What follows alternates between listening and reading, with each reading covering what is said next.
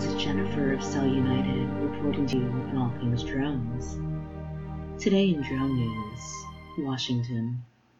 Republican presidential candidate Ben Carson on Sunday called for using drones to beef up surveillance along the U S Mexico border and destroy caves used by those who smuggle people and drugs, but said he did not support strikes aimed at people.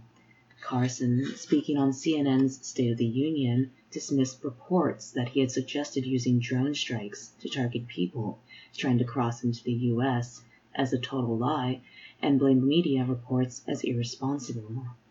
Quote, "Read my lips, I said that the caves that they utilized, those caves can be eliminated. I'm not talking about killing people."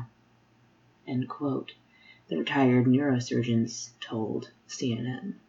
"In no way did I suggest that drones be used to kill people." Carson suggested greater use of drones to patrol border areas after a tour of the region last week. He said local authorities told him they were completely outgunned and receiving little assistance from federal authorities. Immigration has become a contentious issue for Republicans seeking the presidency in the November twenty sixteen election. Donald Trump, the party's frontrunner, and other contenders have called for amending the Constitution to end the right of automatic citizenship for all people born in the U S.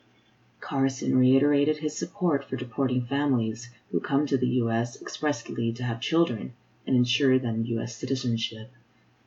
Critics call those children anchor babies, but others view it as offensive.